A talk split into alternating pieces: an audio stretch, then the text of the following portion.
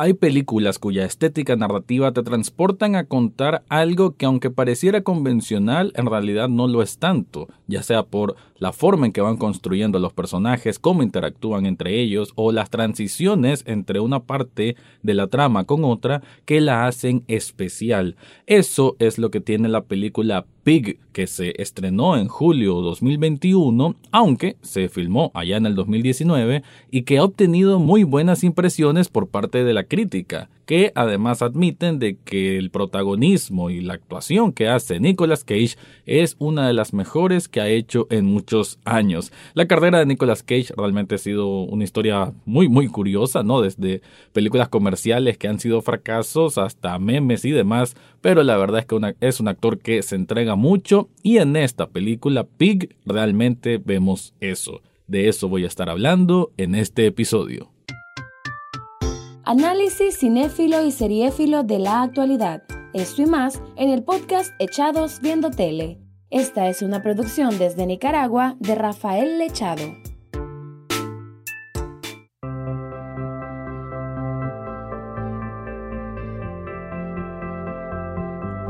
Bienvenido o bienvenida a un nuevo episodio de Echados Viendo Tele, el espacio para escuchar críticas, comentarios, opinión del mundo de las series y algunas veces de películas. En esta ocasión tengo el gusto de hablar del segundo apartado porque, bueno, tenía rato de no hablar de películas, a ver, de películas que realmente aportan algo al género cine, ¿no? Al género cine como una forma de arte. Últimamente he solamente tocado temas que van más por lo comercial, por lo sci-fi, por la acción de superhéroes, así que es muy, muy, muy bienvenido cuando aparecen estas películas que sí tienen un corte artístico, que sí tienen un valor artístico, y así es Pig, sí, así como suena Pig, la palabra cerdo, así se llama esta película.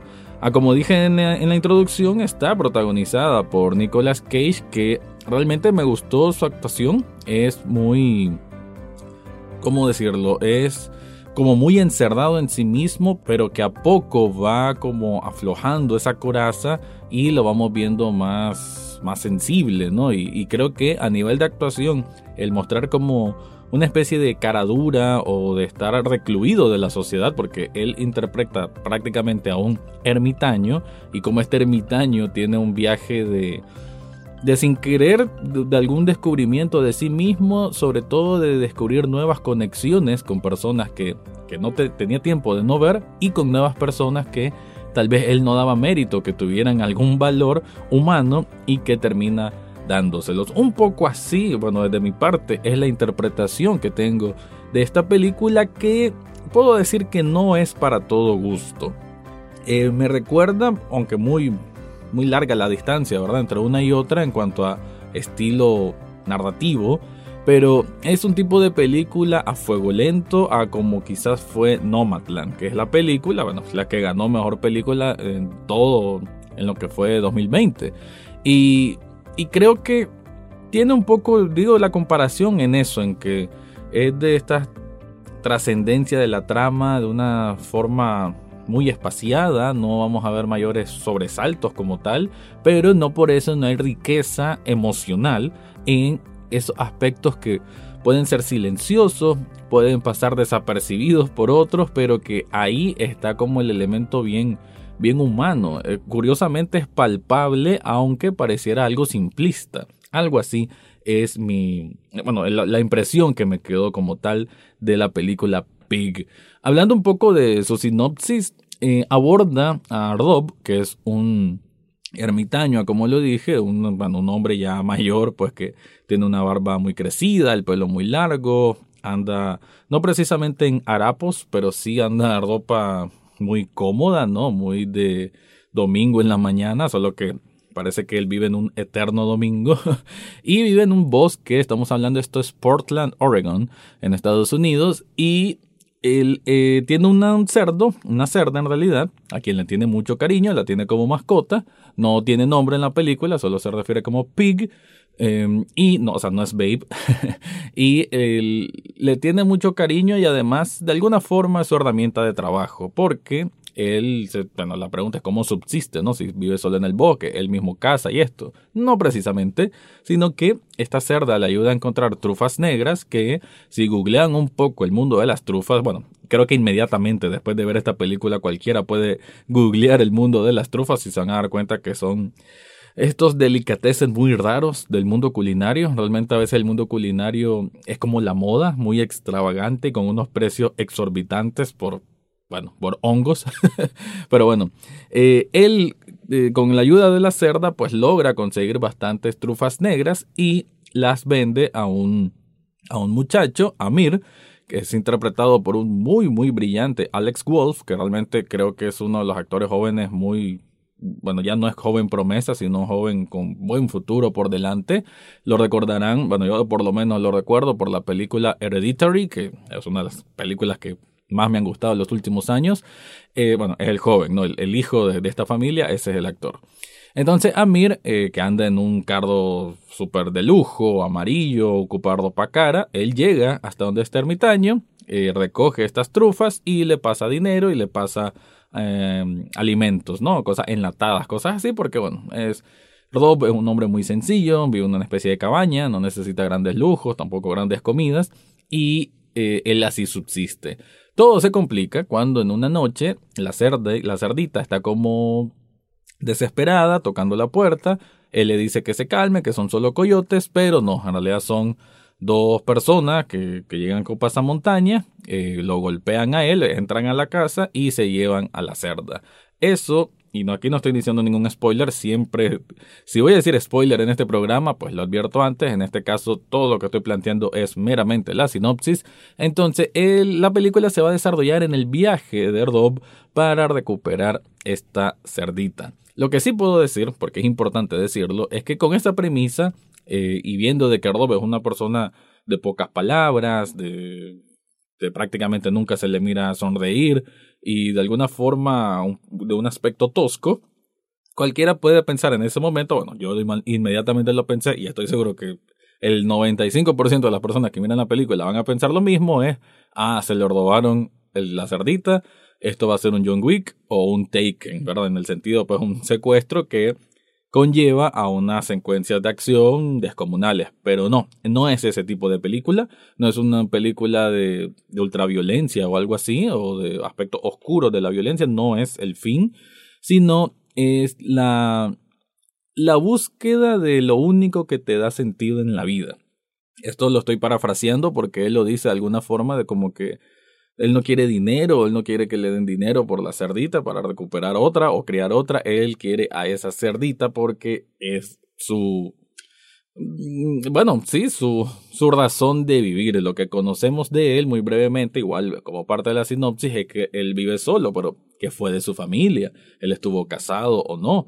Ese tipo de aspecto es lo que vamos a ir descubriendo muy, muy levemente y muy sutilmente, que me parece muy bien por parte del, director, ¿no? Que aquí no hay grandes secuencias de diálogos que te vayan a sobreexplicar las cosas, sino que mucho queda entre líneas y creo que eso le da un valor artístico, como dije al comienzo, bastante importante para esta película pero voy a ampliar más de la misma sin spoiler, no te preocupes, pero antes te quiero contar algo.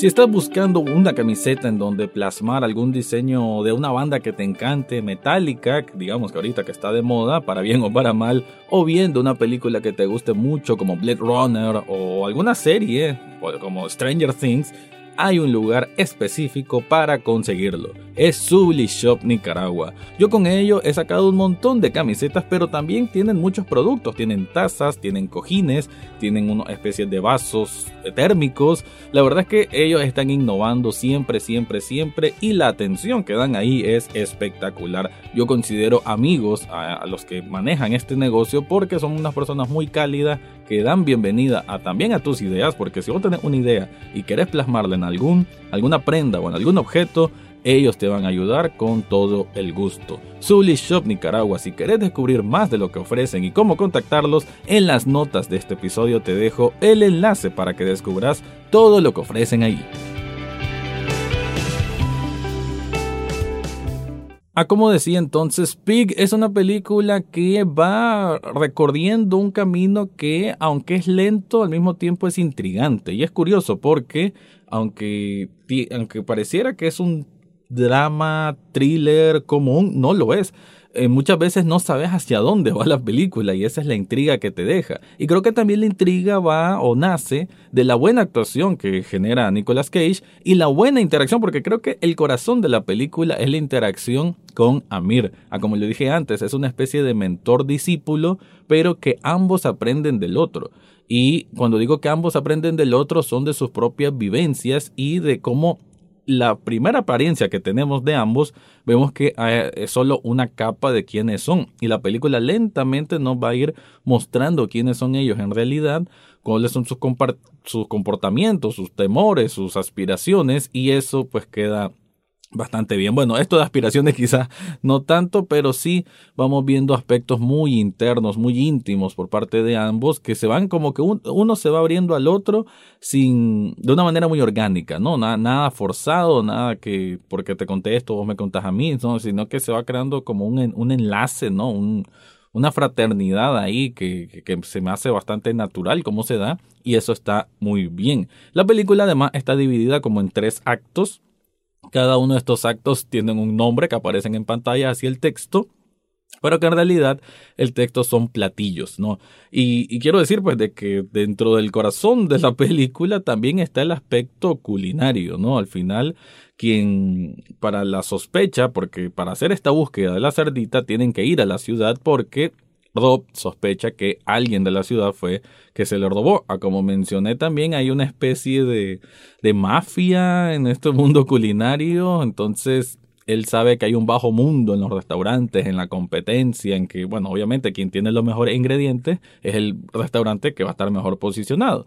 Entonces, él sospecha que alguien de ese medio es quien le pudo haber robado y él dice que tiene unos contactos en ese mundo. Entonces vamos a ir viendo esos aspectos también, pero como decía antes, el principal elemento que le da gracia a esta película es esa, esa combinación que se va dando entre los dos, ¿no? Cómo va creciendo un afecto mutuo que quizás se muestra más de uno hacia el otro, pero que en realidad es un camino de de doble vía. Y eso creo que está bastante, bastante bien planteado. También me gustó mucho lo que es la cinematografía. Eh, hay muchos, bueno, muchos de los elementos es eh, con bastante oscuridad. Eh, con bastante sobriedad, pero al mismo tiempo con mucha solemnidad. Creo que se le da ese tratamiento a cada una de las tomas y, y mucho de luz natural, ¿no? Por eso cuando es un juego de luz y sombra que, que, le da ese aspecto, como dije antes, de solemnidad a muchas de las escenas y creo que le da ese realce necesario para que, aunque tal vez la, el diálogo como tal no, no se exceda en palabras o en sobreexplicaciones, pero la ambientación conjunto con esos diálogos meticulosamente elaborados para cada una de las escenas da esa esa completa esa, esa emoción que el director, los productores quisieron mostrar y creo que en ese sentido funciona bastante bien. Por ahí hay que entender también que ah, hay sus aspectos cómicos, o sea, lo cual me parece que está bien, hay momentos que, que intenta ser gracioso y creo que funciona bastante bien y eso gracioso se da por algunas singularidades. Creo que es una película que aunque es un drama serio, pero tiene algunos permisos literarios en el sentido que hay cosas como que no cuajan mucho en un mundo real, ¿no? No voy a decir nada más al respecto, pero hay cosas que, que ocurren por, pudiese decirlo, por el bien del guion, ¿no? Cosas como que, y por qué él puede estar ahí cuando se mira de tal forma, cómo llegó a, esa conclusión tan rápido, cosas así, pues, pero mm, no, son detalles, ¿no? Eh, hay un momento que hay una preparación de una comida y les va a recordar a otra película y, y, son pues cosas que creo que son adrede al final de cuentas porque, como insisto, el corazón de este filme es las relaciones, la búsqueda del, de lo interior, el salir del cascarón, creo que a veces uno se, se hace una isla y se puede crear una isla en uno mismo, ¿no? Y aislarse de todo el mundo o crear un caparazón en donde nada pueda penetrar en el mismo. y eso genera pues que que simplemente desconozcamos cuál es el mundo exterior. Entonces como que es una valoración en eso, en qué tanto hay que abrir esos caparazones, crear puentes entre estas islas y el, el comunicarnos mejor para conectar con las personas. Esto, bueno, lo estoy diciendo muy metafísico, muy general, pero bueno, esa, esa impresión, esa esa sensación me queda después de la película, pero tiene una trama o sea, convencional. No estoy diciendo que, se vuelve surrealista o que se vuelve experimental, filosófica. Creo que el aspecto filosófico sí está, porque de alguna forma el personaje de Erdob es casi como un monje sabio en algunos momentos. En otros lados pareciera simplemente un viejo lunático que está diciendo locuras. Pero cuando ya terminas de ver la película ves que hay una congruencia en cuanto a eso de del cómo ir desprendiéndote, ¿no? De, ese aspecto tan tosco con uno mismo para no conectar con las demás personas y a veces pues la importancia de poder abrirte un poco para conocer más del entorno. Sobre todo también, y hay una parte creo que es clave en esta película, que es una conversación que ocurre en un restaurante de lujo entre Rob y el y el chef principal de ese restaurante, creo que ahí se resume muy bien esta película y él termina con una frase que dice que nada de esto es real, o sea, cada día somos menos de quienes somos y que las cosas que nos importan a veces se nos pueden como resbalar de las manos, las cosas que realmente importan, por estar prestando atención a cosas que tal vez no ameritan tanto. Entonces, ese creo que viene siendo como el núcleo principal de la película, el esa conexión con lo que realmente importa de nosotros mismos y nuestro contacto, nuestro contacto con los demás. Pig, entonces, una película con una gran, gran actuación de Nicolas Cage, muy contenido, pero al mismo tiempo con mucha presencia, o sea, solo verlo genera mucha presencia, y un Alex Wolf que realmente sus silencios son quizás hasta mejores que sus actuaciones habladas y eso dice muchísimo de un actor y en la parte de dirección me parece que es una película muy muy bonita, pues por, cómo se mira, muy oscura en ocasiones. Oscura me refiero, me refiero a una ambientación oscura, ¿no? Que eso se tiene que recrear, no es que sale así por así. Y creo que en ese sentido tiene ese, esa sensación de un thriller que le da o le imprime mucho, mucha emotividad también a este filme. No voy a decir que es el mejor del año, tampoco uno de los mejores filmes que he visto en la vida, no lo es, pero como una experiencia indie, una experiencia muy independiente, creo que vale la pena. Vos viste Pig, la pensás ver, comentame en las redes sociales de Echados Viendo Tele y antes de irme te quiero recordar que en las notas de este episodio te dejo un enlace de coffee.com pleca echados viendo tele, donde puedes hacer una donación de un café virtual. Un café virtual apenas cuesta un dólar y con eso estás apoyando este proyecto. Ahora sí me voy, ese fue mi review de Pig. Eso fue todo por hoy en Echados Viendo Tele. No olvides suscribirte desde tu sitio favorito, ya sea Spotify, Apple Podcast, Google Podcast o hasta en YouTube. En las notas del podcast encontrarás el acceso a Facebook, Twitter e Instagram, además de cómo hacer una donación de un café virtual a este programa. Gracias por escuchar y serán hasta la próxima semana.